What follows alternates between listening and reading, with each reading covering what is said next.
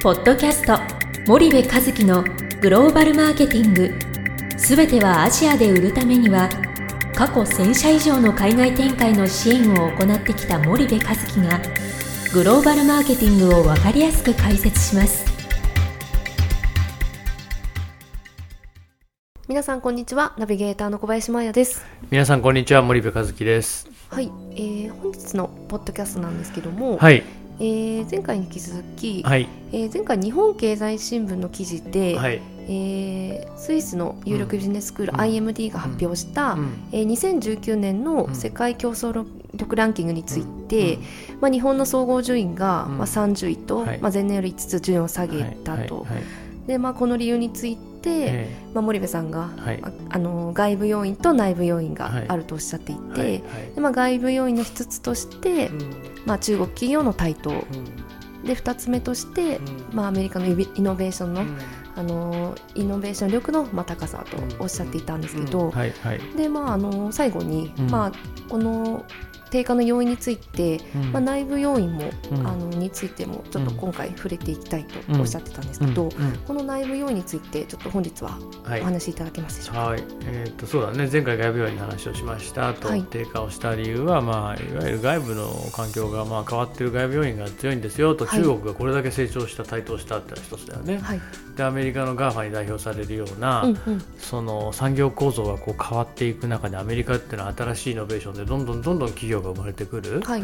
えー、ハードの時代からソフトの時代、うんうんうん、ソフトの時代から IoT の時代になって、うんうんうん、IoT の時代になると今度インターネットが出現してさ、クラウドだったり エーアイ だったりビッグデータみたいなものが非常に重要になってきて、うんうんうん、でそういう先端の市場を全てアメリカに取られてしまったと、シリコンバレーと、はい、まあ、中国深センに取られてしまった、うんうんうん、そういう話をしたんだよね、はい、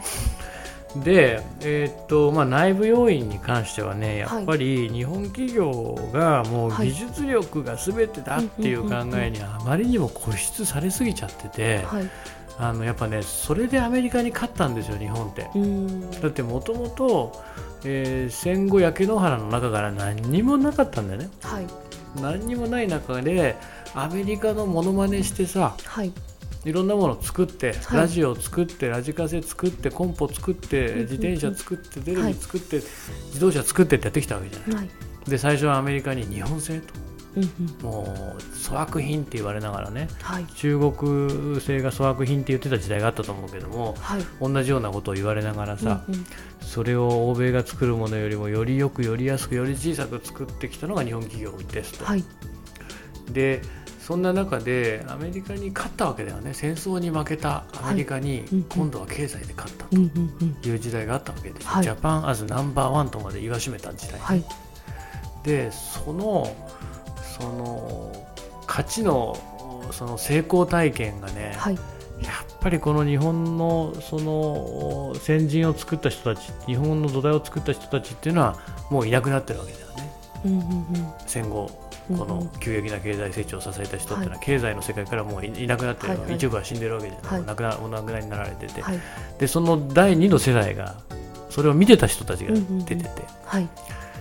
でそこの世代で今我々がその多分次の世代、うん、小林さんなんかはそのまた後の世代になってくると思うんだけど、うん、はい、やっぱりその技術で勝ったもんだから、はい、技術が高いことがいい、うん、品質が高いことが重要、はい、でそこさえできれば世界はそれを求めるんだっていう考えにあまりにも固執しすぎてて、うんうん、でももう時代は大きく変わってるんだよね、はい、ハードのだけの世界で言ってたらさ、技術技術品質品質って言ってりゃいいよね、はい、だってこの間も少し話したかもしれないけど、テレビが白黒、はい、技術磨いてカラーにしましょうと、うんうんうん、さらに技術磨いて薄くしましょう、うんうんうん、これがテレビの革命イノベーションでしょ、はい、なんだけど今ってもうテレビそのもののハードよりもその中でどういうコンテンツを流すんですかっていうことによりフォーカスが当たっていて、でもその中のコンテンツ流してんのってどこ、もう全部欧米でしょ、アマゾンもそうだしネットフリックスとかさ、で日本人はテレビ離れとかって言って、ね、サイバーエージェントの藤田さんだけが一生懸命頑張ってるけどもさ、うんうんうん、アベ、アベマ ティーブイ、うん、はい、面白いねあれね、よく見るんだけどさ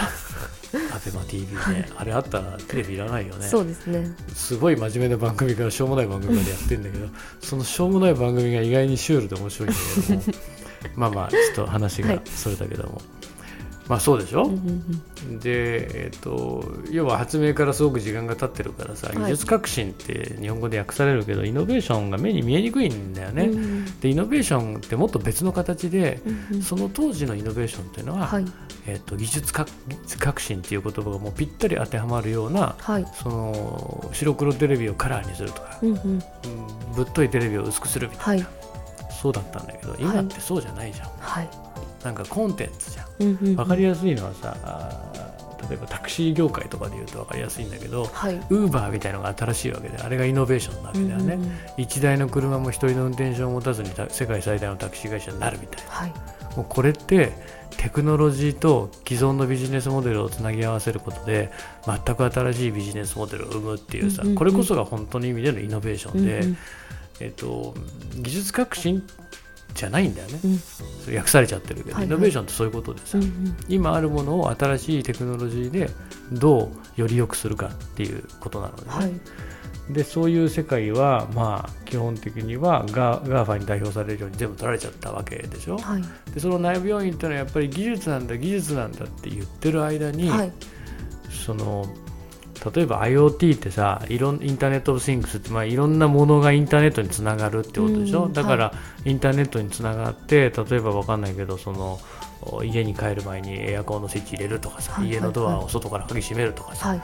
えー、なんか会社にいながらご飯を炊いとくとかさ、うん、そういうことができるようになるわけじゃない、はい、でそこのそのものが素晴らしくて、はい、そのハードそのものはさもう何でもいいわけだよね、はいはいはい、その炊飯器とか冷蔵庫って別に何でもよくて、うんうん、そこの競争をもうしてないんだよ世界はね、うんうん、もっと大枠のもっと大きな競争をしてる、はい、でそこにやっぱりだいぶ置いてかれちゃったっていうのは、うんうん、あまりにもこのハードで勝ったからアメリカにハードで勝ったもんだから、はい、ここの技術っていうものがすごく重要だっていうことにあまりにも固執しすぎちゃって、はい、うん、その木を見て森を見れなかったってすんごい偉そうなこと僕さっきからずっと言ってるけどもでもそういうことだと思うのよ、うんうんうん、で未だにそう言ってるんだよね、はい、うーん、で技術が本当に重要なんだよ、重要なのは重要なんだよ、はい、僕は技術別に否定してるわけじゃないけども、はい、技術が本当に重要なんだったらなんでシャープはさ、はい、台湾の会社に救済されなきゃいけないの、うんうんうん、なんで日産とか三菱自動車は、はい、ヨーロッパの自動車メーカーに支援されなきゃいけないのと、うん、なんで三洋っていう会社なくなっちゃったのみたいなね、うん、なんで エヌイーシー はあの全盛期のなんか半分の売り上げみたいになっちゃったのみたいな、うん、なんで東芝はなんで富士通はなんでソニーはみたいな話になるわけですよね、うん、はい、だからやっぱり そのそういうことをかん変えていかないといけない、うん、もうハードをどれだけそのなんだろう技術力でってやるっていうことよりも、うんうんうん、はい、もう世界の戦い方って変わってきてるわけだよね、はい、でそのキーワードになるものが IoT だったり、えー、クラウドだったり、うんうん、ビッグデータだったり、はい、エーアイ だったり、うんうん、でそれがこうなんだろう全てが混ざり合って、はい、でもその時代もさもう ガーファ を代表とするあの企業に取られちゃってるよね、うん、もうデータが全てだからさ、はいはいはい、ビッグデータをベースにいろんなことがこう考えられてデータがないと何もできないから、はい、そのビッグデータをベースに エーアイ があって、はい、で、えー、その枝葉のところで日本のそのテクノロジーみたいなものがもしかしたら使われていくのかもしれないけども、はい、なんかそれでいいの日本みたいなね、うんうんうん、でももし日本がねまた起死回生する可能性があるとすると、はい、僕はね素材なんじゃないかなと思うんだよね。素材、うん素材のイノベーションってこれからますます注目される気がしててさ、はい、うんうんうん、あの日本にも素晴らしい素材メーカーがいっぱいあるけども、はい、結局ハードってもう磨いてももう無理じゃない、はい、もうインターネットを通じていろんなものをつなぎ合わせて、うんうん、ビッグデータでデータを集めて エーアイ でそれを判断して、うん、いろんなことをこうやるみたいな世界になってきてるわけでしょ、はいはい、でその時にハードの技術は磨けないけど素材の技術って言っていいのかな磨ける、例えばさ、うんうんうん、わかんないけどいらない時には消えてくれる素材とかね、もう変形自在な素材とかね、例えばソファーの素材でもさ、この部屋にはこういう形のソファーだけど、はい、別の部屋に引っ越した時にはこういう形に変わるソファーとかーテーブルとかさ、分かんないよ、はい、例えば車でもさ、はい、キューって畳めるような素材、鉄の素材ができるとかね、そうするとまたイノベーションでこれ全然変わると思うんだよね、はい、そうですね、うん、でえっと、今は想像できないようなことがね、素材の力でこう何か新しくできることが非常にあると思うので、はいはい、なんか頑張ってほしいな、素材メーカー日本の。そうですね、うんうん、と思います。はい、ありがとうございます。じゃあ本日のポッドキャストはここまでにいたします。リスナーの皆様ありがとうございました。はい、ありがとうございました。本日のポッドキャストはいかがでしたか？番組では森部和樹へのご質問をお待ちしております。皆様からのご質問は番組を通じ匿名でお答えさせていただきます。podcast アットマーク spydergrp.com ポッドキャスト アットマーク スパイダー ジーアールピー ドットコム までたくさんのご質問をお待ちしております。それではまた次回お目にかかりましょう。ポッドキャスト森部和樹のグローバルマーケティング。この番組はスパイダーイニシアティブ株式会社の提供によりお送りいたしました。